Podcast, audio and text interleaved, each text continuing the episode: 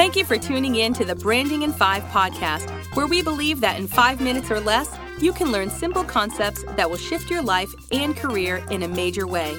If you're ready to learn career branding tips to boost your credibility, increase opportunities, and establish yourself as an expert in your niche, then you're in the right place.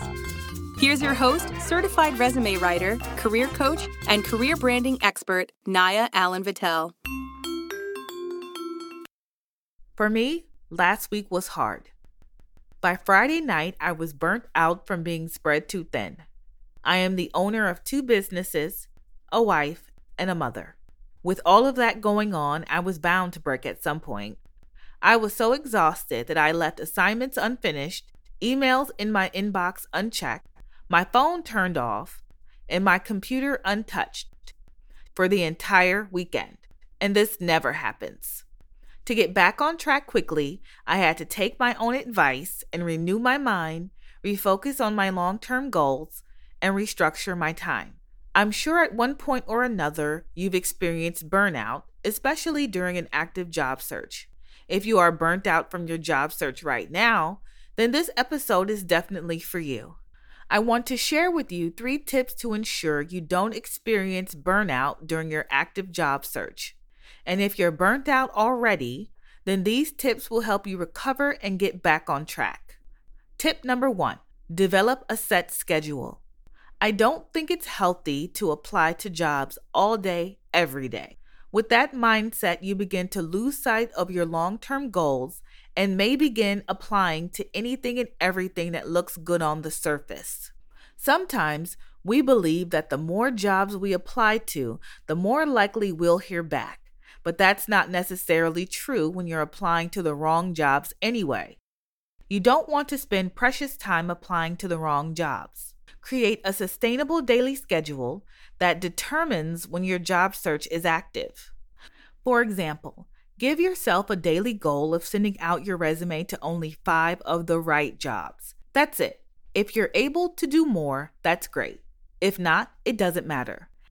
Adding SMART goals to your schedule is important to keep you from conducting a haphazard search that yields no results.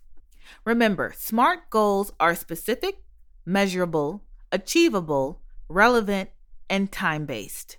This job search schedule should be written down. Not only does it keep you honest, but it allows you to keep track of your post application follow ups and any results from your efforts. Tip number two take a break. Burnout from a job search is extremely common due to rejection, self doubt, and possible financial strain.